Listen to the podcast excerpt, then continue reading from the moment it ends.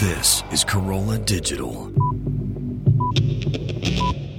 Hey, you guys, it's me, Alison. I just want to say thank you so much for listening. If you like what you're hearing, which, let's face it, you do, tell a friend. You can listen to us all sorts of places. A couple of them would be iTunes or AlisonRosen.com. Hello, my little cheese puffs. It's me, Alison. Welcome to another exciting show. Before the show officially starts, we have time for me to talk to you a little bit. Um, I want to tell you guys about Nature Box. When 3 p.m. hunger pangs hit, you can tough it out, but you'll get cranky, you'll get lightheaded, or you hit the vending machine and pack on pounds. And let's face it, vending machines never have anything that you feel good about choosing. But there's a third option: snack smarter this year with Nature Box. Um, sign up for Nature Box, and you get great tasting, healthy snacks sent right to your door. Stuff like French toast granola, salted caramel pretzel pops, dark cocoa almonds. Um, they sent a bunch over to the studio, and uh, I'm still bitter because I got maybe a couple of blueberry nuts. But uh, certain Chris Laxamana ate all of them. They were sweet blueberry almonds. That's what they were. Um, but they they were so good. And a couple of the other items they have: sourdough cheddar pretzels, South Pacific plantain chips, everything bagel sticks, baked sweet potato fries, a whole bunch of stuff that you will feel good about eating and uh, you'll want to eat. Zero trans fats, zero high fructose corn syrup, and nothing artificial, and it ships free. So right now, you guys can try your first order of NatureBox at 50% off by going to naturebox.com slash Alison. That's naturebox.com slash Alison. Get a handle on your health and your hunger. Go to naturebox.com slash Alison. I said slash Alison in a funny way. I said it like this slash Alison. I'm not going to do that anymore. Also, Hulu Plus. You guys know Hulu.com. Hulu Plus is so much more. You can watch thousands of hit TV shows and movies in your living room or on the go with your smartphone or tablet. With Hulu Plus, you can watch your favorite TV shows like New Girl, Once Upon a Time, Dancing with the Stars, Scandal. You can also check out exclusive content, including Hulu originals like The Wrong Mans and Behind the Mask, which is Hulu's new docu-series that takes you inside the world of sports mascots. For only $7.99 a month, you can catch up on current shows, binge on old favorites, or catch a great movie. Stream as many TV shows and movies as you want, wherever you want. Really, this is the way to be watching these days, people. Never be bored again. With Hulu Plus and your phone or your tablet, you can be entertained wherever you are. So right now, you guys can try Hulu Plus free for two weeks when you go to huluplus.com forward slash Alison. That's a special offer just for you guys. Make sure to use huluplus.com forward slash Alison. So you get the extended free trial, and they know that we sent you, and then they love me, and that's really the point of it all. Uh, or you can just click on the Hulu Plus banner on my website at AlisonRosen.com. So go there now for your extended two week free trial. Okay, Gary, I believe we have an iTunes comment of the week, do we not? Alison wants your iTunes comments. Alison wants them, yes she does. Please leave her some iTunes comments and don't forget to click five stars. All right, this one comes from Remain Fabulous, and it's titled Picky Picky But So Happy. I'm so happy I found this podcast as a picky podcast listener. I must say, I thoroughly enjoy this one. Alison and Gary have made me laugh and think all in the same episode. Plus, I also heat my coffee right after it's made, so it's scalding hot. Thank you so much for your comment. However, I don't heat my coffee after it's made. In general, I like to cool the coffee off with a fair amount of milk. I use almond milk. And then I like to drink it right away. So these animals that I mean not you, you're great because you have great taste in podcasts who who have to just heat their coffee up right after. I don't understand it, but you just keep doing whatever you do. Gary, do you heat your coffee up? No, I don't. It's and I don't like going to fancy coffee places because it's always too hot. Yeah. There's a thing I saw. we're on- wimps. There's a thing I saw online that's called like the the Joulies or something. It's a Kickstarter campaign. It's like a piece of metal with something inside of it that you put it in, and it will like absorb the heat and get your coffee to like the exact right temperature and keep it there like three times longer. I love Which I've that. always been interested in, but never actually tried. You saw it on Amazon? It was a Kickstarter campaign. Oh. Joulies, J O U L I E S or something like that. Just Oh, like the unit of measure of heat measurement. Right. So like just Google uh, Kickstarter coffee temperature. It's interesting. I'd be if anyone out there's used it, tweet us and let us know. Yeah, please do. Um, so I don't put my coffee in the microwave, but you know what I do do? I said do do. I do do remove hair. Do you do sh- do that I with do. the no no? I, I do do remove hair hair with the no no, and you you should do that as well. Stop going to these expensive waxing appointments and laser hair removal treatment appointments, which are painful and expensive and inconvenient. You can just do all of that in the comfort of your own home with the No No. The No No's a little portable device. It's the size of a cell phone, uh, and it's safe to use on your body and your face. It doesn't hurt at all. They told me that it doesn't hurt, and I said, well, I think I'll be the judge of that. And then I uh, didn't use it for a few days because I was afraid because I do not enjoy pain. But when I finally conquered my fears and used the No No, I discovered not only does it not hurt, you can't even feel it, but there's this little, it lights up in a special way to tell you if you're doing it right. So it's fun as well as effective. Um, you get weeks of long lasting results. Never again do you have to make an appointment for an expensive treatment. Uh, no more nicks, cuts, ingrown hairs. The No No works on all skin types, all hair colors. It's safe and effective for both men and women. So we, there's an exclusive offer for my listeners. That's you guys. Go to no no bestfriend.com or call 800 508 4815. Again, that's nonobestfriend.com or call 800 508 4815. And here is the offer the No No device. You get the exclusive facial kit so you can use it on your body and your hair. A, a, travel case, which, by the way, I've seen it. I have it. It's snazzy. It's a snazzy travel case. It'll snazz up your whole traveling. And the entire purchase is backed by their triple guarantee. So if you're not 100% satisfied, they'll refund the purchase price, refund the shipping, and even pay for you to ship it back to them. You don't risk a penny to try the no no. Terms and conditions may apply.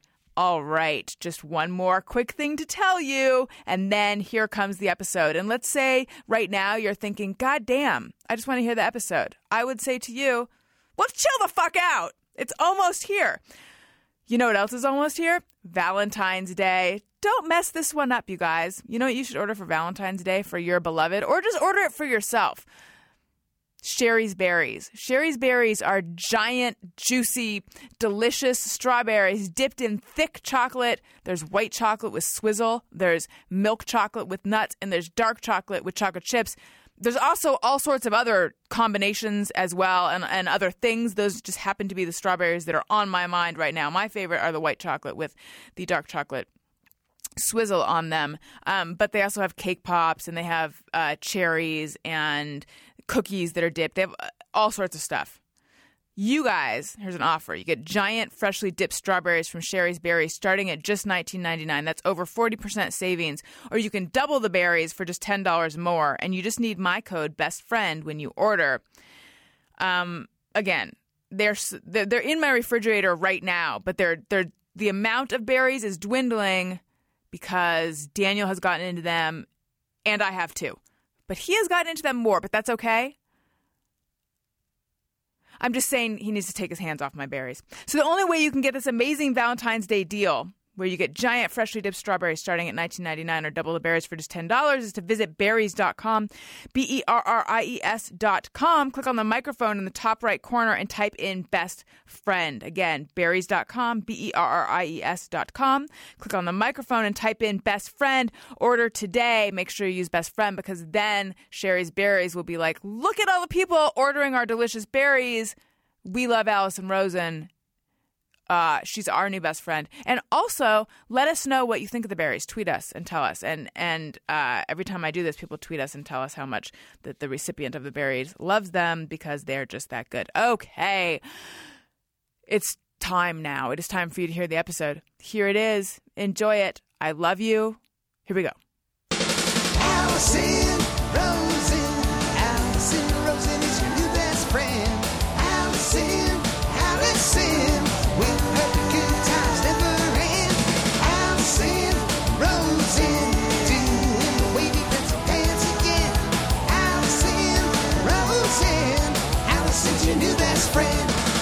Hey everyone. Hi. Hello. It is me, Alison Rosen, and I'm sitting here with Paul Scheer. Hello. Hello, hello. So I think everyone knows who you are. I'm just going to assume they do. I would But- take it. But sure. if they don't, yes. you're f- they they probably know you best from. Well, I'll I just would- mention a bunch of things. I would say all. like the league is probably pretty big and Human Giant, uh, which is a show I did with Aziz Ansari and Rob Huebel, and then uh, some shows I do on Adult Swim like Children's Hospital and TSF SD SUV. Those are kind of the big ones. And if they're podcast Oh. fans, how did this get made? Yes, you're right. Good call. I and you pop about up all over though. But so this NTS initials. Yes. NTSF SD SUV. What is that? It's a show that I do on Adult Swim uh, called National Terrorism Strike Force San Diego Sport Utility Vehicle, kind of making fun of like CSI Miami or NCIS Los Angeles and Law and Order and all those dumb shows. Mm-hmm. So we did three seasons of that, and we did our last episode in London, which was amazing. We went flew to London to shoot an episode. That's really cool. Now, do you is that do you uh, direct and produce that and write that? I have I've done all of those things, but I don't do it exclusively. Okay. So yeah. So I write episodes, I direct episodes, and I produce them all. So you do everything. What was the first thing that you wanted to? Well, first you grew up in New I grew York, up in New right? York, yeah, in Long Island, which I'm always embarrassed about. I feel like Long Island is not a place where people are like proud to be from. Where are you from? I'm from Orange County, which see- is very similar. Similar, yeah. Yeah. It has that vibe where it's like, yeah, you know, it, it just, you don't want it. Like, if I was from You don't some, have a lot of cred. But see, I was Yeah. born in Oakland, and I like to work that That's in. good. But if anyone then has a question, it's hard because I really only lived there for I don't know less than a year. Right. So, So- yeah, you, but you can always say I was born in Oakland, and then you can kind of let people figure out when Right. it when the move happened. Long Island is just. I don't know. I and, and maybe I'm angering people who are from Long Island. I'm proud to be from Strong Island, but I, I don't know. I, I feel like if I was from some place in like Oregon, uh, you know, Yes. people are like, oh, cool, Right. Yeah, like there's something. Yeah, there's something there. It's like more substantial. Right? Do you feel like it's not gritty enough? I feel like it's not respected. Like I may not know anything about Eugene, Oregon, but I feel like that's like it just feels like more of like, oh, cool, you, you're from a place. Long Island just feels like, eh, Long Island. Like it's mm-hmm. kind of like it, it. I feel like people like go like, oh, the Hamptons are nice, and New York City is cool, and Queens is its own thing, and Brooklyn's its own thing. But then there's like a whole chunk that's just like suburbs, Suburbs, yeah, right. and it Yeah. doesn't seem particularly classy in any way. It is very much the Orange County of the East Coast, very much, yeah. except Orange County at least has the reality shows. I don't know if that Well, I elevates was going to it say, or I think reduces it. Orange County is probably richer as a whole. Well, I I think the representation on TV is there's a lot. I mean, Orange County's big, and there's a lot of parts Right. that that aren't like that, but people Okay. think of it as opulent. see there you go. And I feel like people are picturing like Long Island as like, eh, why don't you go over here? Like it's very like that kind of terribleness. Uh, but yeah, um, I don't know. What did I want to do? When I was a kid, I loved Eddie Murphy. Like that was my thing. Like I used to have like those cable. I'm dating myself, but the cable box where if you like touch the knob just a little bit, you could get like a, a blurry picture of the HBO because it wasn't like wouldn't be clear. It'd be like kind of squiggly. And I just Yeah, what was it? There was, a word for for like MacGyvering your cable box. Yeah, you could kind of just like box or something. You could, yeah, you could. I remember like you could always like buy this thing. Like my dad's friend had a guy who could do it, but it was too expensive for us. But you could watch, and at that point in my life, like Delirious and Raw were on, D, like on TV all the time on HBO. But you didn't need to unscramble it; you could just listen to it. So that was amazing. I loved Eddie Murphy. I loved SNL when he was on it, and I, like I watched all that. So I think those are my first kind of big influences mm-hmm. as And- a kid. Kid. Did you grow up in a family that had a similar sense of humor? Because that's inter- pretty ribald for yeah. a kid. No, my my dad had a really good sense of humor. My dad opened me up to everything, like from SCTV to Saturday Night Live to uh, oh man, like Monty Python. Like he was taking me out to like improv shows when I was in high school, and Wow. really like That's really cool. yeah, he supported all of that and kind of one of my things my dad used to do was take like adult movies, not like adult movies like porns, but like like even like a, this is the one I remember very clearly is a movie called Armed and Dangerous with John Candy and Eugene Levy. And there was like a nude scene in it, and my dad like had two VCRs, and he cut out the nude scene because the rest of the movie was fine. And he was like, "Well, now you can watch this." He And was so- like Blockbuster before its time. exactly cutting. Did they cut out? I worked at Blockbuster. They didn't ever cut out in my Blockbuster. I okay. I, that maybe that's just urban legend or lore. I always heard that they did that, although I don't actually know for films. sure. Oh, is that what it they was? They didn't rent like porn, and I think they walked the fine line of like the softcore, but they never edited movies. I know that because I worked there, and that, that we would have had It's a very field day with Long that. Yeah. Island kind of job to have. Oh yeah, think? I worked at the the Blockbuster Video that serviced Play from Kid and Play and Natalie Portman before she changed her name. wow. Yes. So Natalie Portman came into our store all the time, and it was like kind of beautiful girls era, like that. uh, Like so, she was old, like more than professional, but uh, the movie. But uh, and so, but we were like, wow, who is this like beautiful girl? Like, because she was roughly our age, and um, it wasn't creepy. And it was just like, whoa, whoa, and and then we then we kind of all put it together because her name was not the same. It, like her movie name is Natalie Portman, but her What, what's her real name? I don't remember. It's Her something. Blockbuster card her account Blockbuster- name? Yeah, it, it was something very like pedestrian. You know, it was Mm-hmm. you know, um, and probably in- for lack of a better term, it just is very Jewish sounding. Like it was just like a very you know, and so and that's why we never could figure it out. And then we're like, I think she's an actress. And then we figured it out, and we all freaked out. Gary knows her name. Hershlag.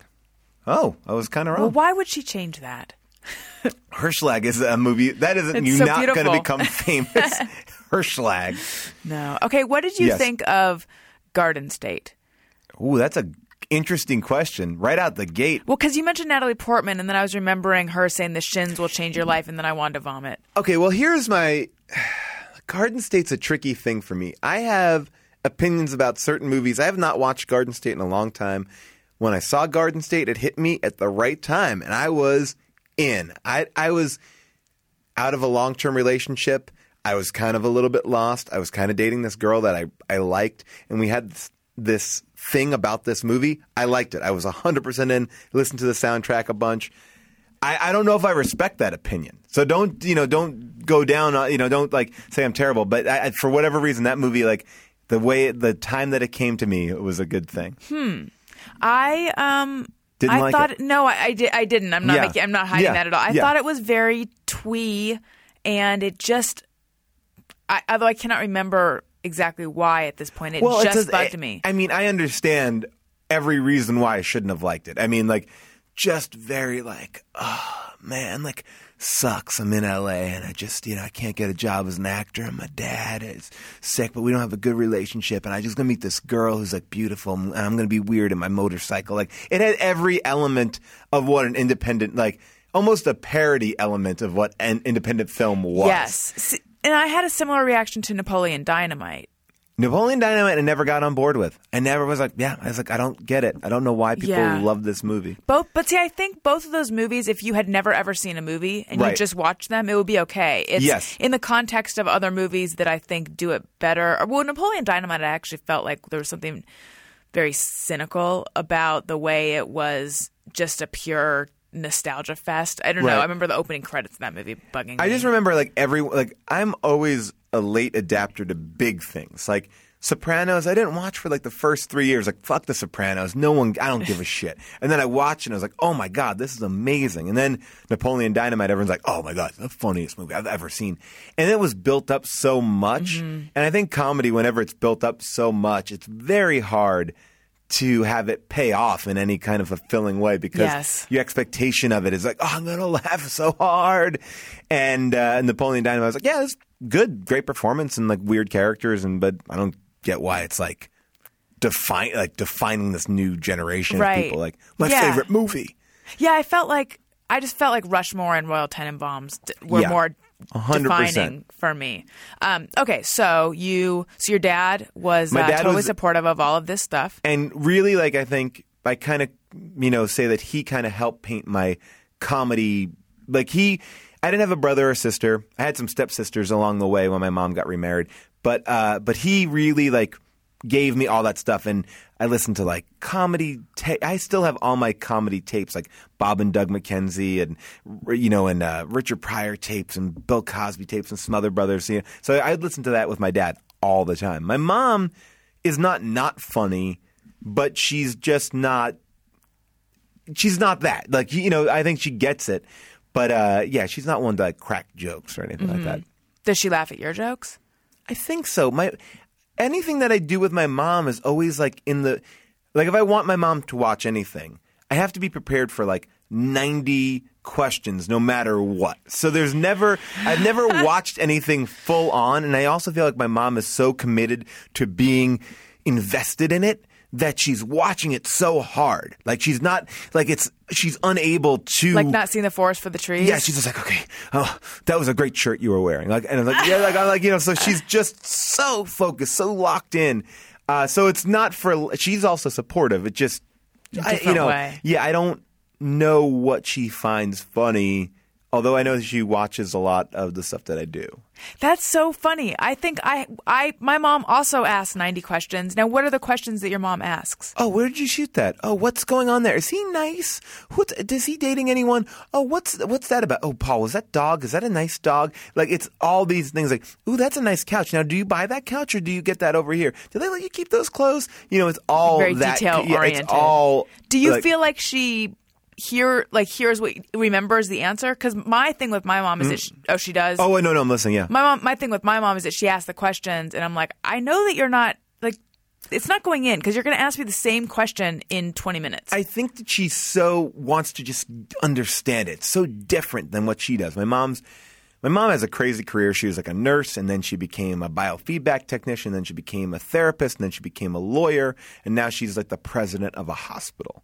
Wow. So yeah, she's a very like uh, she's Antsy person? Yeah, she's she was in college until like last year. Like she's always getting another degree, another you know. So is, does she just does she get bored, or is it she just wants to keep bettering I think she herself? just wanted or- to keep on going up and Mm-hmm. up. I, you know, she tells me now that her dream was always to become a president of a hospital, which she has achieved. And now she's writing a book. She's writing a um, a fiction book, a murder mystery fiction. So she's doing that. She just, I think, likes to be have purpose and and work hard. So she's, I think, trying to wrap her head around what what's going on. And and so when I like when I can bring my mom to a set, it's the best because she will just sit there and not like she could literally sit in a chair all day, twelve hours, and be so entertained because she's like just oh sorry, she's just taking it in, just taking it in. That's cool. Um, when did your parents get divorced? When I was three years old, my parents got divorced, and my parents lived together actually for two more years in the same house. And I didn't know. I mean, I was three. I wasn't so perceptive, you know. uh, and but they were doing this crazy thing where my dad would uh, leave when I went to bed and then get there before I got up. And so it was like I didn't even understand that for a while they lived in the same house, and then my dad got another place. So it was a subtle, slow transition. So I think around five is when I kind of realized that we were in different spots. So they he would leave when you went to bed and be there when you got up because they were trying to protect you. I think that they, you know, it was in the. Like where? I mean, like early did he 80s. go? Did he have his own? Yeah, he went. Yeah, we, he slept in a cardboard box outside. uh, no, but he like I think that he was for a while. They were living together in the house and trying to make it. They were trying to do the right thing always. Uh, I don't know if that's the best thing for them. For me, it was kind of good because I think it gradually just felt. I don't remember. I guess I don't remember a divorce. Like I don't remember like, oh, my parents got divorced. But again, I was five, so it's like, and I only remember them really separate. You know, uh, the one memory I always have about them when they were together but divorced was.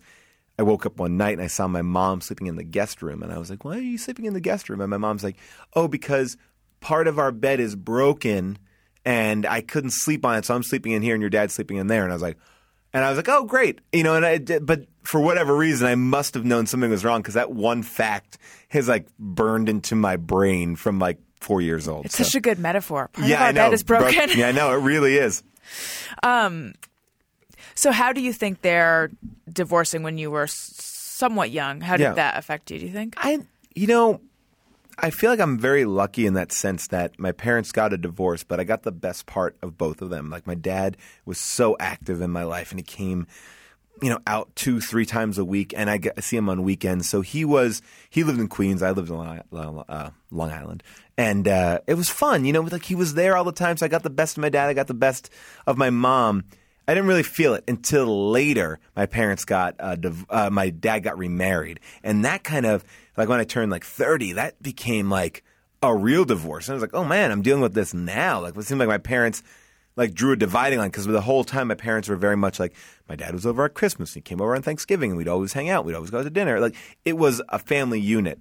So they did that for you know 30 years. So God bless them. So I, but but at 30, I was like, now I'm dealing with this, and it was really hard. It was much he harder. remarried when you were thirty. Yeah.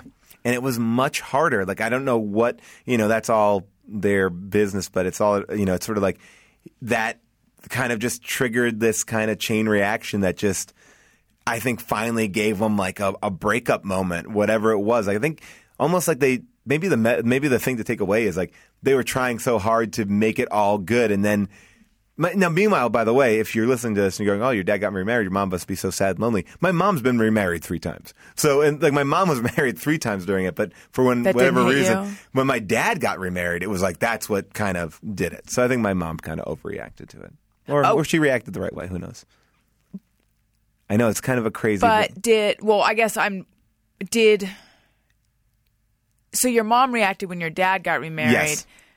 Although I can under, I can totally understand how you can, how both things can be true. You can be remarried, you can be have Right. moved on, but it still is upsetting There's when that something happens. going on, yeah, because I think at that point too, it had been so long, and then it becomes like this other wo- like this other woman is, is there, and you've also Right. wrapped your head around a certain way of being and thinking for you know what 27 plus years, so it's it's tough, yeah. But you're saying it it affected you as well. It affected me because my parents, who were so close together, and it was so easy to manage, became it was like the metaphor of divorce. Like, oh, now it's like I got I can't see them really always together, and it's a little bit more complicated. And for a while, it was a very like tricky situation. Like, mm-hmm. so where I got off scot free all the time, my dad would come in, my mom would come in to visit me. It would be very collaborative. Now it's very much like they're divorced, and I deal with that. Mm-hmm. Um, and so, how did you get into entertainment?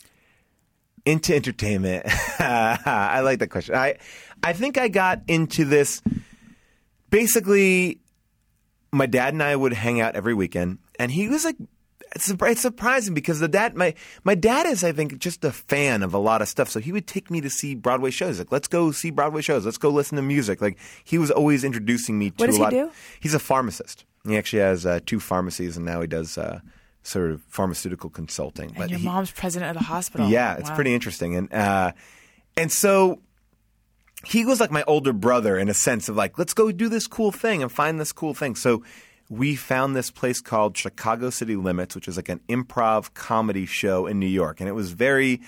Whose line is it anyway? Kind of improv. I mean, now improv I think is more associated with like UCB and like cooler and it's more edgy. But back then it was, you know, who's on it anyway? Like every time we hit this short bell, yeah, you'll say a games. different word. You know, it's like they're going to leave the room and we're going to come up with a funny phrase and they're going to have to come back in and guess it. You know, so and I saw that and I was like, holy shit, this is amazing. Like I didn't know that this could even exist. And I, I was a, like a fan of Eddie Murphy and I was a fan of SNL, but I didn't like have a thing of like I want to do stand up, and I, like I I tried to do it as a kid, you know, kid stuff, show you know shows for my family, but but that when I saw it, I was like, that's so cool. Like they're making it up, and my dad got me enrolled in these classes, and I was the youngest person in these classes At Chicago City Limits? At Chicago City Limits, I was like, you know, I was a freshman in high school, and the youngest person after me, I guess what I would say like was easily like twenty five. You know, so that's like 15 to 25. Did your And dad take you to the classes? My dad would like drop me off down the block and then I would go in. You know, so it wasn't like, he wasn't like, and he was a cool dad. Like he would be like, he knew like, go and do your thing. And he, and, and so I got there and then this like, I kind of created this myth that I was just a freshman in NYU. I was an NYU freshman and I lived in Long Island. I commuted and that was my, because I did. You didn't want them to know how young you were. Exactly. And then, so I was hanging out with this group. And Did were or did you actually have to be 18 to take the class? no, or- it was totally cool. Like it was because there was nothing. You know, it was like a Saturday afternoon class in the city. It was the best. And but one time they're like, "You want to come with us? We're going to go out after class." And I was like, uh, I said to my dad, like, "We're going to go out after class." And, and he was like, "Okay, yeah, go go and do your thing." So I went out after class, and this one guy like lit a joint and I was like, what is going on? this guy is smoking drugs. Like, and I, that's also to tell him the, the sheltered life that I lived that, you know, at 14, I was not aware of marijuana. I was aware of it, that it was a drug, but I was like, he's smoking it in Central Park. What is, what is happening? And I remember that I had one friend in that class and she was like a, a younger woman. And I was like, can you believe it? He's smoking. She's like, yeah, what's, I was like, it's like in the park. It's like, and, uh, and I was like so blown away. And now I look back, I'm like, oh, I'm an idiot. And I would talk to these people on the phone. Like they would call me up, and I would just chat with them. I mean, it's crazy. And They only ca- didn't. Wasn't one of your parents answering the phone when no, they would call you up? Did you have your own line? I did. I actually had the So coolest lucky. situation when my mom got remarried to this guy. He had a house that was a uh, a mother daughter house. So the top of the house was a, our family house, but below was a little apartment. So it was a living room, a kitchen, a dining room, and a bedroom, and it was the best. I had my own private entrance. I And it, oh, always, I always was drawing up plans for like a greenhouse that my parents could build Ah. off their house that I could live in. They never went for it. it was the. I mean, having jealous. this, and, and like you get to basically. I I had a lived duck in, pond. That's amazing. Uh, I want that. Like, but that was the best thing. I mean, think about it now. It's like I had my own apartment. Like I was Yeah. living. I had. I, I watched my. I watched TV when I wanted to watch TV. I watched what I wanted to watch. I could eat down there. I had a bedroom. I had like I had a bedroom, and a living room, and a kitchen. Like it was amazing. Could you parties. have girls over? Um, I could. Did I? No. Um, my friend had girls over. I think I was just like I was a good kid. Like my parents were like, if you have sex, you're gonna have disease or you're gonna get a girl pregnant. And I was like, got it. Won't do that. Like if you're gonna do drugs, you'll get addicted and you'll kill yourself. Got it. Didn't do it. Like so, I was very much like took them at face value, and I just didn't really do anything that was untoward. So were you a late bloomer?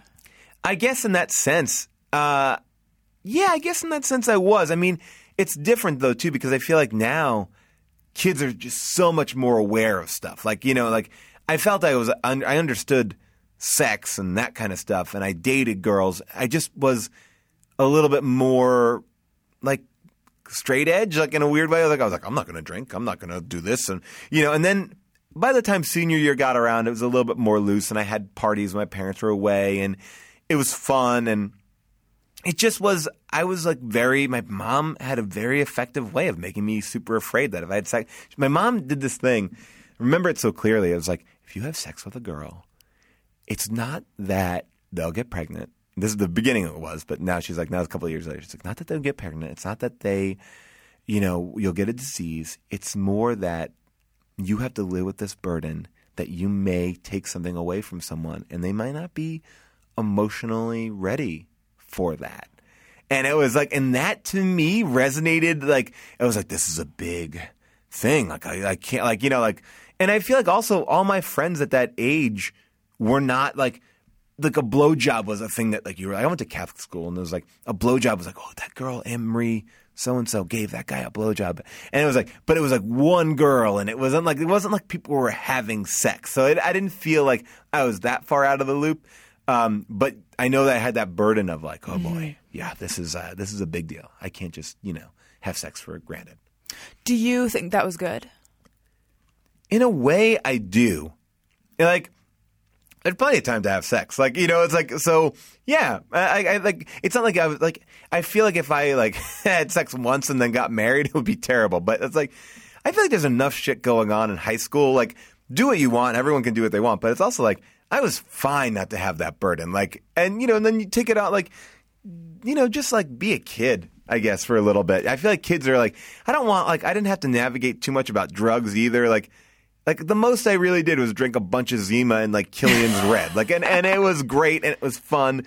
But it was like, I'm glad, like, that level in high school was perfect for me. Like, I feel good about that. Like, I, cause I also feel like, I don't want to fuck like I, mean, I still feel it now. It's like I don't want to fuck up in high school. Like the last place, like I don't want to like screw up my life because of a high school mistake. And not that I would have. And I know plenty of people probably got high all through high school and fucked a lot of people during high school. But for whatever reason, it was like it just kind of like, yep, and high school's gone, and here's my life. You know, But when you did discover these things, was there any sort of wait a minute? I feel like they made me overly frightened.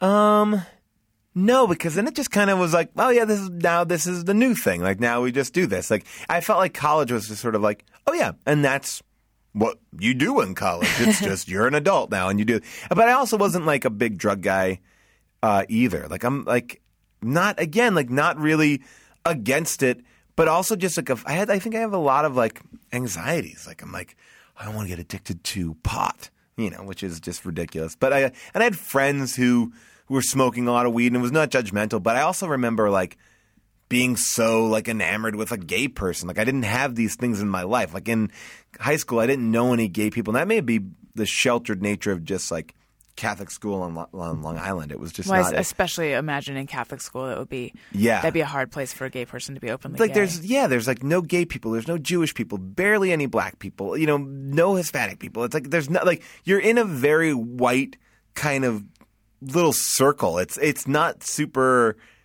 great. Like I mean, that, in that way, you know, you're in a very That's like small Orange County. Yeah, It's so like very homogenous. and then when I got like to NYU, I went to NYU and I went to New York, and I was like, whoa! It was a kind of like um, an amazing explosion. But I felt like I was also ready for it because my dad would bring me to the city, and I, I was like doing acting classes, and I was doing all the, stri- you know, I was. It's so having- funny that that you ended up going to NYU, where four years before you claimed you went. Exactly. Well, the only reason why I went to NYU was because you know college came, and I didn't ever have like a passion to do anything. I wasn't like when I grow up I'm going to be a doctor. Nor did I. Nor was I like when I grow up I want to be an actor. I was just sort of like I just didn't have a thing. And everyone was like, I'm applying to BU. I'm applying to this.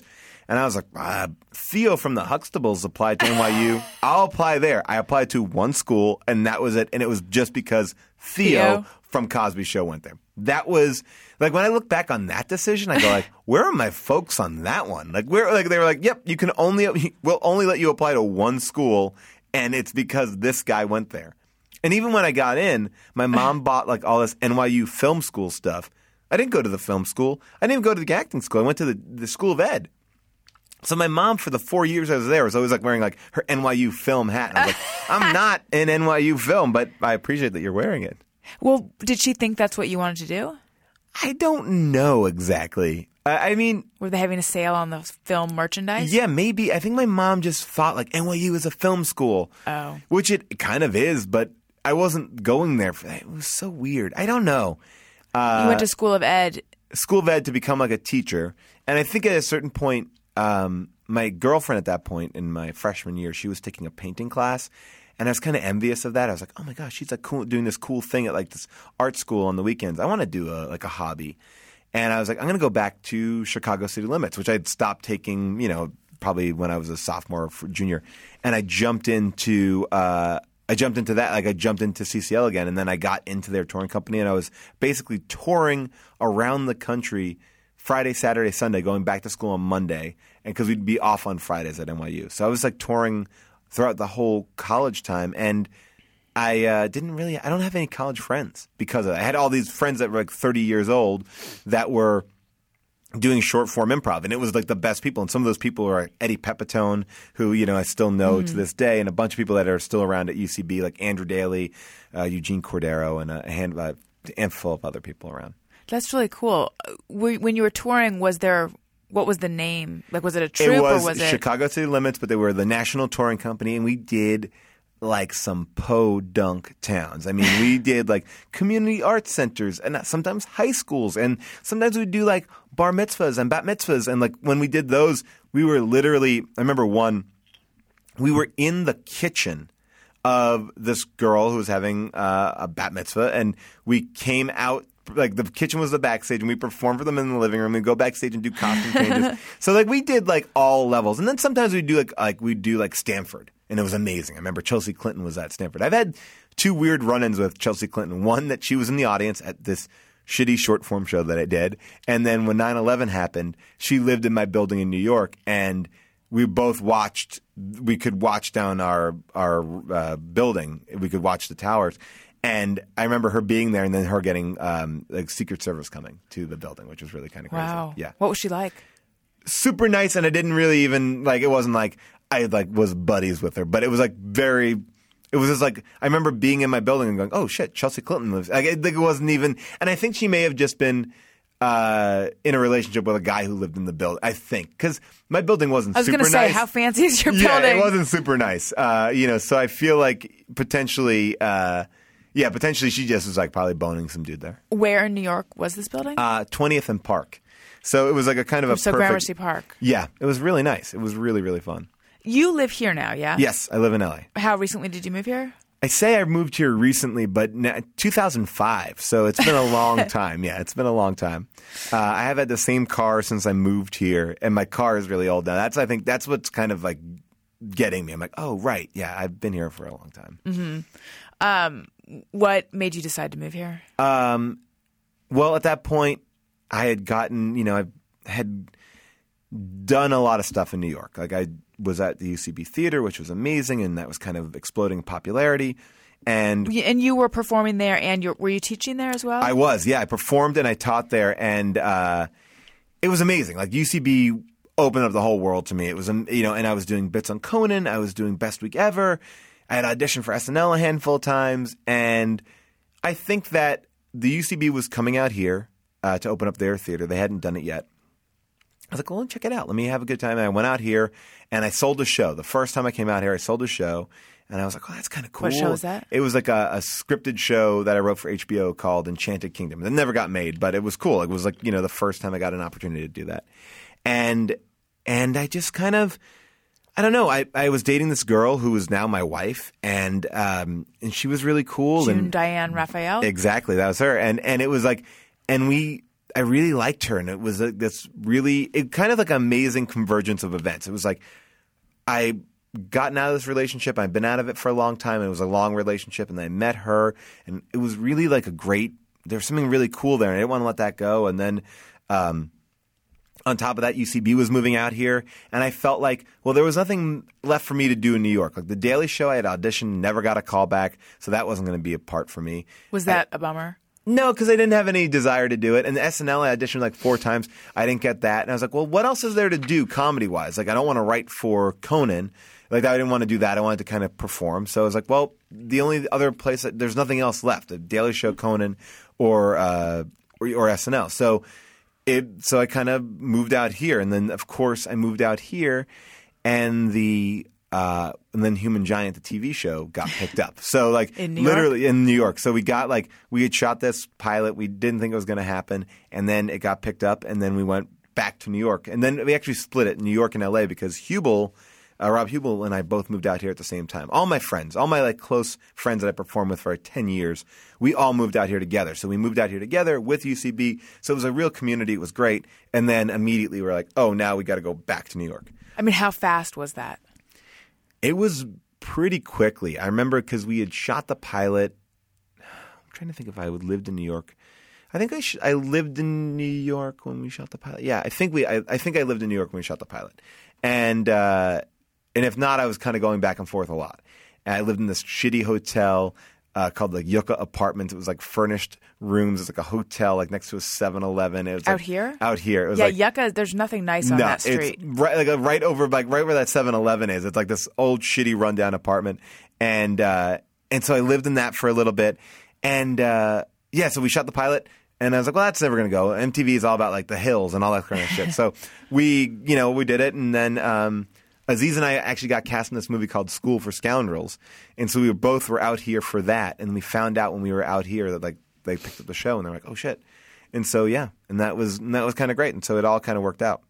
And your wife was living in. You guys met in New York, right? Yes, we met in New York. She was performing at UCB as well, but she kind of had come out of NYU. Less of the like I came up with like all these comedians like who were doing things like Eating It and which is like a alternative stand up show like where Marc Maron and you you know Janeane Garofalo and like Louis C.K. all performed and you know the UCB was kind of like the improv cool sketch comedy version of what that was to stand up. So that was like my whole kind of community and all my friends. And then um June came out of NYU. She's younger than me. She had this like really funny show, and Owen Burke who saw it and he put it up at UCB. And then we, I went to go give them notes. He's like, give them notes to kind of see if they were they're getting it ready for Aspen Comedy Festival. And I was like, okay. And I met It her It was there. June and Casey Wilson, right? Yeah, exactly. From Happy Endings and stuff like that. Yeah. So it was, uh, yeah, it was great. So that's how we we met, and it was like a year long. It was a I was dating somebody when I first met her, and she was dating somebody when she first met me. So we had like a year long courtship where we kind of were like in and out of each other's lives, kind of flirting with each other, but never cemented anything. And then we kind of got really serious really quickly. And it was for me for a while like a little bit of an embarrassment because it was it got like so quick. Like, it, it really was like, oh wow, this person's amazing, and we kind of connected so hard. But you don't want to tell people that either. You don't like because it's like you're crazy. You're gonna regret this. Now I feel very confident saying it because we're married. We've been married for a long time. We've been together almost ten years, and like, and we're we have a baby on the way. Like it's like now I can be like, yeah, well, I was right about that. That was a good. That was a good move. You know. But you felt like you were potentially embarrassing yourself to what? To to- reveal to- that you're like, head over like, heels? or- Yeah, or just to be like one of my reasons for moving out here was to be with her. Like it was like that was a She wanted to come out here. she was coming out here because she had also sold a TV show like a pilot for UPN, uh, and And I was like, "Well, I don't want to let this relationship go. I really like this girl, and UCB like it, like she was one of the four reasons, and that was like, and I think if she was not one of the reasons, I probably would have moved out here uh, more slowly. Like I wouldn't have probably jumped into it as quickly as I did. But I was like, I don't want to lose this. I'm going to kind of chase this down. And I kind of, you know, we all rallied and kind of moved out here, all of our friends. Wait, okay, so the four reasons were Like, I- SNL, or, Daily or, or, Show. Or no, it was like it was. Oh no, it was sort of like UCB was here. Oh, yeah. Um, I kind of felt like I kind of done everything I wanted to do in New York. Uh, June was out here, and then my friends were talking about kind of Mm-hmm. coming out here. So it was sort of like it was a you know I kind of everything that I wanted or everything that I that were that was important to me was out here. So that that kind of was a great transition. And I know a lot of my friends kind of moved out here with no friends out here, and it was really a horrible, trying time. Before UCB, I think for my brethren or my people, like it was terrible. It was like yeah, because there was nothing to do. There was no place to get up. If you're not stand up, it was like a pretty mm. isolating place. Um, you said it, it. Things happened very fast with her. What do you mean? I just think that I don't know. Like, I, like the only way I can kind of describe it because it was only with her. It's like we just when we uh, when we kind of met, it was it was just an intense kind of relationship. Like, I, like I was trying to keep it casual, and I think she was too, and it just didn't allow itself for that. It just kind of, and we were both in the same headspace. She's like, "I'm moving out to LA," and like, and I'm not going to be in New York. And I was like, "Well, fine, I don't care because I'm going to be in New York, and I don't give a shit. Like, let's just have fun." And it just we connected, we clicked on some level. You know, it's like it's kind of that unknown quantity. It just sort of happened. If it was somebody different, it probably wouldn't have been that way. It just was. The, it was just that moment that kind of just, you know, kind of pushed us towards it. You know, you don't know if there's any defining thing. Hmm. From the moment you met her, Yeah, when I first met her, I really liked her, and then it was kind of a fun. It was just a fun kind of courtship, and it, like I said, it lasted a year. So we kind of like were in and out of each other's lives for this year, and I was like, "She- but she's interesting." also trying to date other people, or Yeah, we were just like we were just kind of missing each other. Like when I first met her, I think I was dating somebody. I just gotten out of a long relationship, and she just gotten out of a long relationship when I first met her, and we were both kind of dating people, but we were not like into. You know, it was like you know, yeah, I and mean, then, there's usually a reluctance to head back into something anyway exactly. at that point.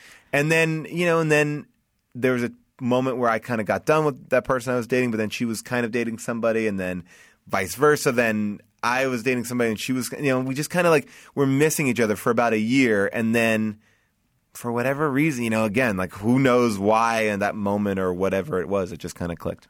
Are you um, someone? Are you like long term relationship guy? I think I am. I think that I've had periods where I've not been long term relationship guys, but I feel like I've been so picky that I've also feel like that's the kind of a um, you know like a sort of like I'm not picky, but like I feel like oh for me to like could get involved on some level, like I've always there has to be something special about this person, or you know like.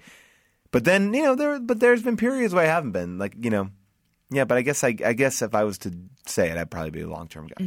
So how is marriage? The best, the best thing ever. It's, um, I mean, to June it is. I mean, I don't know what it would be like to anybody else. Yeah, um, yeah. It's like a constant learning process, and it's fun and it's exciting, and you know, I think you just have to. I mean, not that I should be giving advice, but it's like just communication, you know, and it's um, and having fun and making time and you know, I think the thing is, is like this business is like a terrible business. You know, like it's like you're always up for you know rejection and you lose faith in yourself sometimes, and there's uh, ups and downs. But the truth is, is like the other person that's going to be there, the rock that you have in your life, is the person you're in a relationship with. So I feel like that is like so really take care of that. Like put that person before your career, before anything, in the sense that they'll always be there. Like the job will never always be there. You're not your pa- don't put this person before your passion, but just like you know, like take time as much time as you would take to do things in your career. Take time to do things in your relationship. Like you know, and I feel like a lot of people take it for granted. It's like okay, well, I'm dating this person, and that's fine. It's gonna it, it will not grow if it's not kind of taken care of and, and constantly kind of tended to. So I feel mm-hmm. like meeting June, she's very similar minded. Like we're both do a lot of things. We both are very busy, but we make time for each other and we really like value that time. And it's like she's very much about like putting phones away and taking like you know, when we go on vacations, like we're done. Like there's no email, there's no anything. And it's great. And so even on Sundays I'll do that. Like we'll just do things and we just like so we make time for ourselves. So I think that that's like the one great thing about it. You know, always having that time to connect. And uh, how soon do you have a baby coming? We have a baby coming very shortly, uh, in about three months now. Wow. It's crazy. Yeah. Wow, that's crazy to even think about that. Yeah. About three months. Crazy. Um, yeah, which has been again a whole nother process and exciting. And I you know, I can't talk to fatherhood, but it's like even the pre fatherhood stuff, it's like it's gonna be it's gonna be daunting. It's gonna be daunting as much as it's exciting. And I think the thing that really hit me about that was um, you have to make like you don't have to, but you make a baby registry or whatever for this baby shower. And so I was in charge of that, and I've read books and stuff like that. And the books were good and they were helpful in the grand view of like, okay, this is what's going on. And but like when you make a baby registry and you start looking at like all the little like realistic details of like stuff that you need, like there's a straw that you need, like it's for because babies can't blow their nose. There's a straw that you put in a baby's nose Yes, and I've you suck out a booger essentially, and there's like a little stopgap so the booger doesn't shoot in your mouth. But I was like, oh, shit just got real. Like it's not, not even like diapers because I get diapers. Go diapers are gross, but and that will be gross, and I probably haven't even taken that in yet. But like it's like oh no, this is like you got to care. Like that's like sucking snot out of your baby's nose is like oh that's the kind of level that we're in for, and I don't even know what that's gonna be. So um, you know we'll see. That's so funny. I I remember my mom had one of those for my sister. I have a sister who's Yeah. uh, four years younger than I am, and I re- it was like this little blue rubber like bulb Yeah. thing with Yeah. a little end, and I totally remember. I mean, I hadn't thought of it since. I was four, but. I remember seeing that. Yeah. What happens to a baby if you don't suck the snot out of its nose? I mean, gotta suck that snot out of that baby's nose. I mean, they can't blow their nose. They just got a nose. I mean, it's, cave people do? I'm sure they. I gosh, probably lost a lot of. maybe they just put their mouth on it like a Heimlich remover. Like, sucked it out. or maybe, I mean, maybe the idea is too that eventually, like, who knows? Yeah, cave people. How did they get that snot out? It's gonna haunt me. I know. um, are you nervous about fatherhood? Um, yes and no. I feel like you're never going to be like, I am totally ready for fatherhood. like you never like. I think if you are, you're definitely not. Like I feel like the only thing I can be committed to is the stuff I'm nervous about. I don't think is going to be the big deal. I think the stuff that I don't even know is coming is going to be the bigger stuff. So that is uh, that's where I'm. You know, it's basically like living with low grade anxiety for the rest of your life. It's like you know, and, and like so that's you know, again, I'm not a father, so I can't talk to it like effectively. I'm sure like anybody out there with kids, like you don't even know half of it. So I mean, so yeah, I'm just trying. We'll we'll take it day by day, and I figure dumber people than me have done it, and uh, people with less means has done it. So I, I feel like I can I can I can do it. And how has her being pregnant affected the relationship? I'm not asking in. Oh. I'm not asking in a like in a bedroom way. I'm just Oh. asking Um, in general. It's kind of great, you know. It's like like anything; it kind of brings you together. Like we've, we've done this thing together, and we're committed to it, and we're learning about things together, and we're, you know, we're both in a point where we wanted it, and we're excited about it, and you know, and it's also you're dealing with. I mean, it's tough in the sense in the. I mean, she's has a hard time eating. It's a bummer because it's also like this is our last period of time where we're like out and about and having no reservations, but she can't drink. She can't, you know, do anything fun. Like, you know, there, um, so that sucks. And so she's done with energy, but we're trying really hard to just keep on doing things and having fun. But I feel like bad for her sometimes. I'm like, oh, just want her to be able to have a margarita or I want to have a glass of wine or just embrace that because Or be comfortable. Is she physically uncomfortable? I would imagine there's. she's getting into the point where it's starting like third trimester i think gets really hard but uh yeah i mean it's look the whole nine months is like it's sort of like these up peaks and valleys like we're in month six right now and it's great because six is sort of like you're done with the morning sickness. Your your body is like in a shape where people are like, "Oh, you're pregnant," not like, "Oh, are you fat?" you know, so your body your body image is kind of back, and then it's then it's sort of like right now the only thing we're really dealing with, and this is you know, sorry if this is boring, but like is just like indigestion, like which is like in the grand scheme of things not terrible, and tiredness. But then forget it. Like I think once this baby starts coming into the you know, it's like it's big. You you're carrying a two pound human being or or more you know, inside your belly. It's tough. Um, so to go back to career stuff for a minute. Yeah. So you and I both did voices on this animated pilot. Which are we allowed to talk about that? sure we can, I think we are because they Yeah. had There's had no like, retweeted right Yeah. some stuff. Um, and so it was me, Matt Walsh, Rob Huebel, Yes. Mm-hmm. and you. It was such a treat for me to be in there watching you guys do your lines because you guys are so Oh, nice to say that. hilarious um, and so natural. Do you do a lot of voiceover stuff? You know, uh, every now and then I do voiceover stuff. I've done um, like some weird cartoons like Tron Uprising and uh, some like Kung Fu Panda and I've auditioned for like you know like it's fun like whenever I can do it. But that was really fun just because I mean Huebel and Walsh are guys that I've known now forever. Like I mean you know so it's really fun and that was I think one of the really fun things. You know I, I knew you obviously, but like being able to do something with them and that's kind of like a kind of underlines everything that I try to do in my career too. Is like just try to work with people that you know. It makes the experience so much more fun and and uh, and it's. I, I think it comes out. I think things just come out better because of it. Mm-hmm. All right, let's take a quick break and then come back and do just me or everyone. Hey, you guys, it's me, Alison. I had to go to the bathroom, so I said to Gary that we have to take a break. As you hear this right now, I am in the bathroom. Okay, thanks for listening. And we're back. And now let's do just me or everyone. All right, this, I'm very excited about this segment. Sometimes I ponder on something I have thought or done. Is it just me or everyone? All right, Shittlesworth says, just me or everyone. I can't resist stepping on crunchy leaves I see on the sidewalk. Ooh, Um, you know what? Lately, there have been a lot of crunchy leaves in my neighborhood, which makes me think, why Yeah. aren't people getting these off the sidewalk?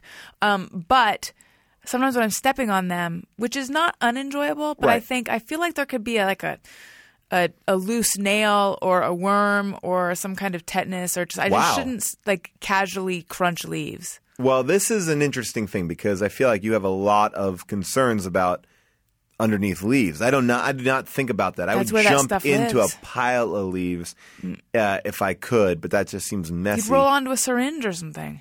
I, uh, how many how many people are have syringes on their front lawn? I feel like leaves are such a you know always in like a nice suburban neighborhood. It's not like you're in like uh, downtown LA, like walking in Skid Row. Like I, I like a crunchy leaf step. I don't like it in my own house because then I have to clean it up. I like to crunch a leaf, break it apart, and then leave it. I don't have to sweep that shit up later on. All right, Gary and Chris, is he able to hear this? Yes, uh, I'm with Paul. I I like a I like a leaf crunch, you know, out in public, but hopefully not. I don't even want it in my backyard or front yard because Yeah. you will track inevitably pieces of it into. You know what I will say? The the thing that a crunchy leaf might hide besides syringes is a wet leaf. That's what you don't want. A wet leaf. A clingy wet leaf. Ugh, the worst. That's the worst. That's where mold, mildew, grossness hangs out. Chris? Oh no, we can't hear you. The best is when it hides more crunchy leaves, though. That's Like right. Russian Crunchy nesting leaves crunchy leaves. Crunchy leaves. Yeah. You got a jackpot of crunchy leaves. Mark Peabody says, just mirror everyone. Whenever I see a rainbow, I still try to work out how best to get to the end of it. Love from Scotland. That feels like a very Scottish thing to say. yeah, that is. It feels like a very like I, I think I not I know that Irish are the leprechauns and stuff like that, but it does feel like a he's a magical man. Like he wants. Like I'm like ah, I should live in Scotland to have those thoughts about rainbows. No, Yeah, no, I, I don't, don't do, do that it. either. No. Don't do it. Don't even ta- want to take a photograph of it anymore. Uh, it would be amazing if a you know. I mean, it doesn't. Yeah, I'm not interested. Not interested. Rainbows. I, I'm on to you. There's no pot of gold. You're full shit. Yeah. Yeah, I don't. I, I mean, I will look when people point out rainbows, but it, I don't feel like it's as magical as we've been led to believe. Yeah, it's not magical. David says, Is it just me or does everyone at some point accidentally trash text the person they are trash texting about? Um, I have I've I've mentioned this before. Yes. I've only ever emailed the person I was emailing about, which is very Yes. much the same. Yes. But That is the worst feeling of all time. I wish that there was a feature on email and it should just be across the board, no matter what you send, you have like a 30 or a 45 second window to be like, oh no! And I think there f- is. You know, on Gmail, Oh no. Do they have that on Gmail? it's the greatest thing in the world. It saved my life at least a half dozen times. Wow. Yeah. You see, I need to get on Gmail. It's it's pretty great, and you can set how long it lasts for. You It's just- can? it's I gotta get in there. Up at the top, you can set for how, like how many seconds you want, and there's just like an undo button or like a stop Oh. send. It's great. But doesn't That it is only work if the person's also on Gmail? no, Really? Yeah, because it's just gotta it's check. when holding you, it. when you click send, it doesn't send. It just holds it for like 15 seconds. It makes it look like it's sent, and then you can click stop, and it'll just stop it. It's best feature ever. See, that's amazing. I need a, a nerd out there to tweet at me to tell me if I can do that somehow with my Mac mail. Mac, I, I'm on. I have I'm, I have a Mac email address or me email address, whatever they want to do now. But that should have a lot more features, and it has none. Yeah. So mad about that bullshit. Haven't a lot of people been trying to get you onto Gmail for a while now? Yeah, a lot of people have been really trying to woo me over. it seems like everyone in entertainment's on a Mac email address for some reason. For a long time, Well, and they were on AOL. AOL. Yes, Yeah. comedy A lot of- specifically. yeah. Um, to this JMO, uh, recently Lynette was on a phone call with a parent from her school who was flipping out about something, and it lasted for 20 minutes. And then she went to call Dixon, and he picked up, and she was like, "God, you'll never believe the fucking nutbag I was just getting harassed by," and it was the guy. oh boy, oh boy. It's tough, you know, because What did she do? I have. She, she was. Uh, And by the way, here's the thing, and I think we should all probably take this in for ourselves. If you get someone trash talking you, if you get an email that is bad, you got to go, you know what? I got to take this with a grain of salt because it's in the moment. It's heated in the moment.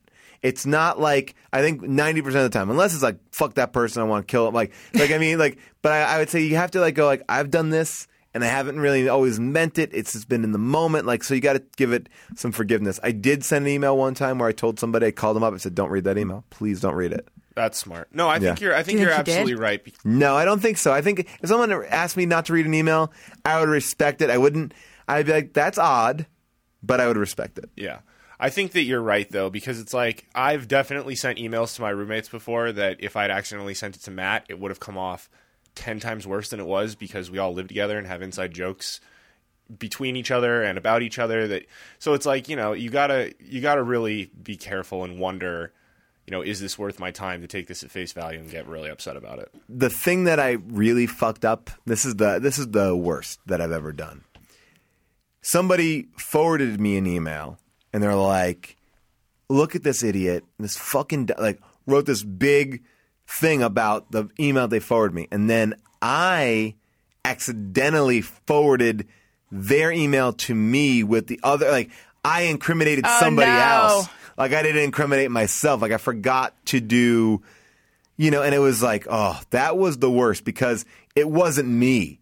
I fucked somebody else over and I didn't mean to. That was, I still feel it in my gut. Like that was unfair. That was an unfair move. I have a similar story where someone forwarded an email where she had said something negative. Like, uh, like we, we were talking, it was about renting an apartment Yeah. from her, a friend of hers. She was Right. suggesting me, and she had said something to me in there, like about it, and then forwarded an email to the friend. And then the friend wrote back something because she read negative, and then I realized it's getting confusing. But then the one who I knew said to me like, "Oh, I really wish you hadn't forwarded that." And I was like, "I would never would have, but I didn't. She did, but she thought I Oh. did." Yeah, get that. Sorry, I'm getting somewhat distracted because I just realized you and I have very similar noses from the side, and that Oh, really? almost sounds like people who listen. That's going to sound like an insult Yeah. because I always talk about not liking my nose. Sure. Looking at your nose, I feel like I'm flattering myself because you have a good nose. Oh, thank you. And yet, I feel like we might be nasal twins. We gotta take a picture, a little put it up bit online. from the side. Do okay. You guys look at us. Let's both look to our right. Do we not No, you have do. similar noses? Oh, wow. It's weird. To Only I have a better side of my nose, and that's the one that looks like your nose. From this side, not so much. But I like your nose. I think you have a very nice nose. thank you. I don't know why you are shitting on your own nose. Yeah, it's got a smell. Yeah. Uh, just to put a, a, a, a wrap on this guy's question, let's all agree not to write shit in emails. I think that's the real thing to learn. Just Yeah, never do it. treat it like anyone could read it. It's really Yes. hard though, because then you have to It's deal with your shit in person, and that's very hard. Makes hard. it better. Makes it better. Say it to a person in real time. Tony DeCoste says, Sometimes I'll dream I'm back in school or at an old job. I spend the dream trying to remember where I live so I can go home, just mirror everyone. Oh, yeah. I mean, I don't have that, spec- that exact Yeah. dream, but I have dreams that are very similar to that. I don't have that specific dream. I have a dream where I'm back. I mean, I have a very traditional dream. Like I'm back in high school and I'm doing, or I'm doing some sort of show and I don't know any of my lines and I'm forced to go out there and do the thing.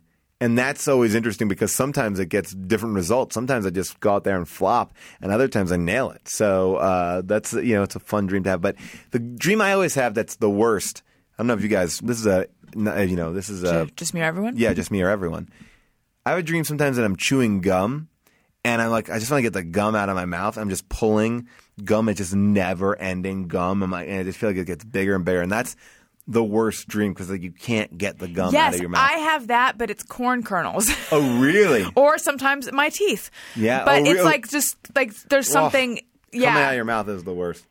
I Guys, wonder. what do you think? Do you have do you ever ha- do you have weird those dreams? I don't have that one. No, I have weird recurring dreams though, for sure. See, I read something about dreams involving teeth or the mouth are like can symbolize some like an infant feeling, like you Oh, feel really? infantilized. But that's more like the teeth crumbling thing. well, that this whole one, thing I just people think like, it symbolizes death. It's like that's not Right. symbol. Like you're you're not like psychic in your dreams, like you know, like. But it is weird. It's like yeah, maybe. I well, I sort of it's such a strong sensation of something being caught in my throat that I can't get out. Although actually, I, a psychologist would probably be like, "Well, there's something you're trying to say that you can't say." Well, but I would I just say- wonder if like we're choking on something. That's what I kind of say. I feel like sometimes my face may be like in a pillow, and I may have like some pillow in my mouth, and I can't. Like I'm just trying to like get the pillow up, but I'm like, like you know, I'm just face down. Paul, Yeah, what do you sleep on at night? a pillow.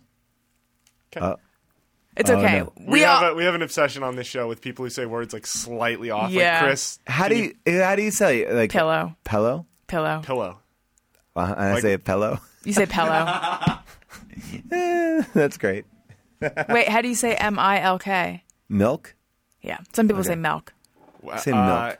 How do you say the thing you take that a, your, that a pharmacist gives you? Uh, Prescription. Pill. Okay, a pill. Pill. Oh, pillow. That's how you would say it. Pillow. That's how we say it. But you know Pillow. what? We're all. This is all like this is real. yeah, I guess Pot a very, calling pillow. this is very Pillow. meta. Like It's very- Alison Rosen is pot calling the kettle black too because there's all things we No, we, there are we weird just things that we're I so say. heightened we're so attuned to it now ever since chris said where he puts his clothes I say drawer. I say I say drawer too. See? No, No. they're different. All right. Then we He's- have a, then we have another guy on the show who says helicopter or helicopter. Sorry, instead of helicopter It is funny how you have like certain, you know, certain things you're just locked into it. I think it's fine. It makes you different. Stick Yeah. with it. Yeah, I I'm agree. gonna pillow. chrissy says just me or everyone when i get partway through my day and can't remember if i put deodorant on oh, is that just me or everyone she's saying i then spend the rest of the day avoiding folks no just do what i do which is just smell your armpit or just put your finger under there and see if there's a little bit of white residue in which case you did put it on Well, I do that all the time. I mean, the other thing is just carry carry a sack in your car that has like utilities. Like there's certain things I'm like, I put something in my car. I'm like, I may need this toothpaste, toothbrush, deodorant. Like you never know where you may spend the night. Earthquakes out here, whatever. You have to have like a, Yep. a go bag at the ready, and that's a perfect thing. Just have a little go bag in your car. It's small. I have a change of clothes too. Yeah. there's a black T-shirt in there. You I never l- know when you're gonna fucking spill something. And you know how many times that's 100%. saved me that I can just go out and put on a plain black T-shirt. I had the same exact thing. I learned this all from the movie Innerspace when Dennis Quaid uh, had a suitcase in his car, and I was like, "That's smart." As a kid, I was like, "Yep, I'm to do that when I'm a kid, an adult." It's the best. You, the shirts in the car. If you're a dude, carry an extra T-shirt, a white one, a black one. It doesn't make a difference. It goes with everything. You're always going to be set. exactly. And a hoodie. Steve ditlinger says, just me or everyone. On my way into a store, I push a cart in from parking lot. So when I leave, I create no net increase of carts in lot. Well, you're a Oh. wonderful person. Yeah, forget that, bro. Well, too wonderful. I'll only do that if there's a shopping cart that's too close for comfort to my car. Yes. I get aggressive with the shopping carts now. Like I used to even like look for where there would be a place to deposit the cart when I'm done. Now I'm like, fuck it, you deal with it, employee of Costco. Uh, but I just like I just let it. I just let it ride. I don't even try anymore. I'm like, they'll they'll get it. I'm bad. I'm bad. I should put it in that little corral, the cart. It corral. is interesting how walking it to the cart corral sometimes feels just, it's just too hard. It's just, just, feels too like far. I did it. I've already been here. What else do you want from me? You've already taken all my money. Now I got to do your work for you. Ryan Mulholland says, I always hold my sandwich so that the cheese is on top of the meat, even though it couldn't possibly make a difference.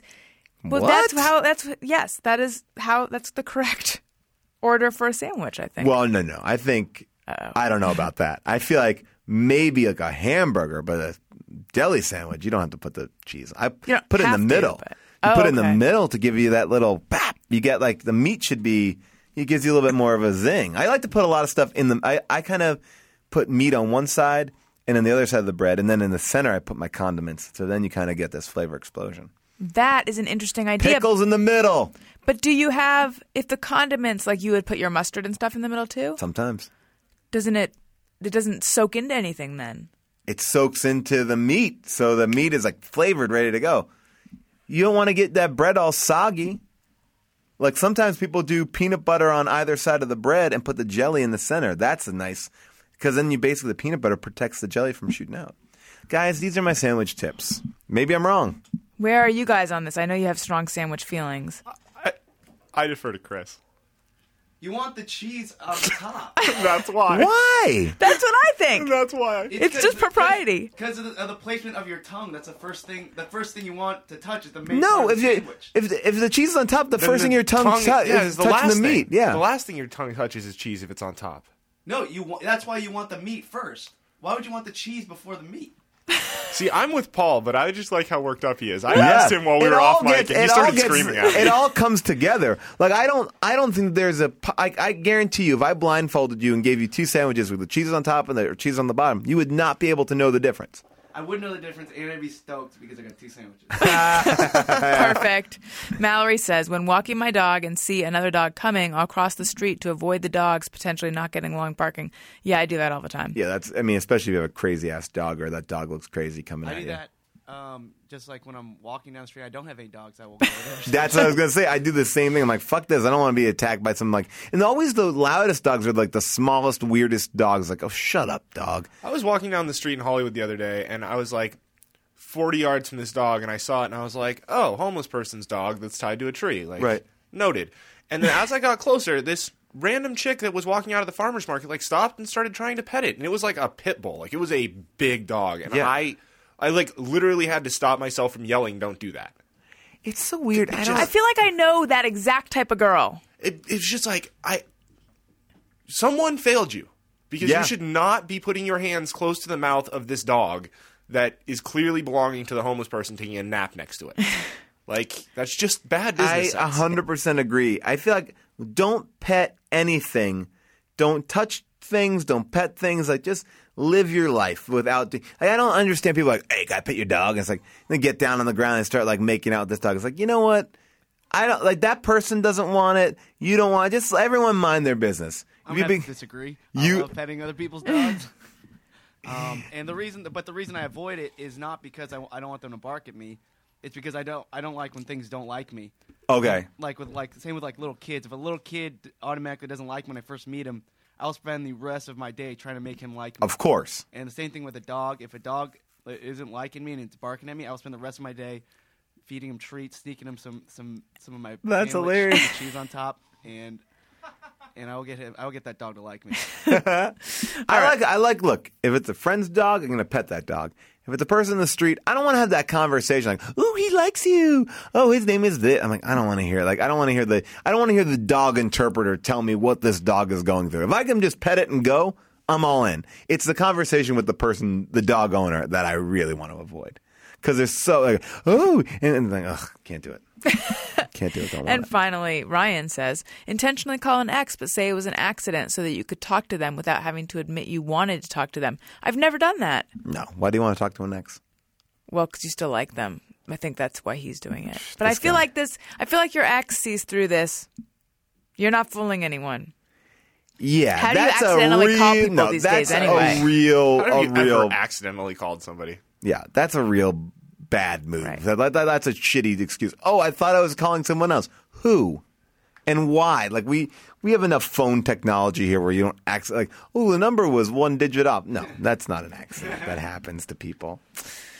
All right. Well, Paul, thank you so much for doing my show. Thank you so much for having me. It was uh, such a treat. Hopefully, we'll get to do uh, more voice stuff on that Yes. pilot that will be uh, that we can't or we can talk about. that we don't know if we should talk about. Yeah. That yes. So people can follow you on Twitter at Yes. Paul Scheer. Yes, and uh, it's S C H E E R, and you can listen to the podcast "How Did This Get Made" every Tuesday. Uh, you can just find it on iTunes, on earwolf.com, whatever. You know how to do it. You're fucking smart. You're listening to this, you dum dums. And you can follow me on Twitter at Alison Rosen. You can follow the show's Twitter feed at ARIYMBF. You can follow Chris at Chris Laxamana. You can follow Gary at G. Patrick Smith. We have a ringtone available. Whoa, Hey, hey, go fuck yourself. You need this. I love that. You need it. Um, and you can get that by searching Hey Go Fuck Yourself with your iPhone in the iTunes store. Set make it your alarm. You can have uh, it's set to be your text tone. You can have it go off in public, and then you'll know who the other people who listen to this show are. That's happened to numerous people. They've written in, and and I love hearing that. It's a, it's a, it builds community. Um, and also, we have a special bonus episode that we recorded live at the LA Podcast Festival with Doug Benson and musician Matt Costa and Chris and Matt and Gary. You can get that uh, in the comedy album section of the iTunes store. All right. And if you're going to buy something on Amazon, click through the banner on my website, AlisonRosen.com. It doesn't cost anything extra, but it does help out the show. All right. Thank you again so much. right. This was really Thank you fun. for having Thank me. you guys for listening. I love you. Goodbye. Hey, do you know about the Alison Rosen show? We had a good time, but now we gotta go. Thank you for choosing the Alison Rosen show.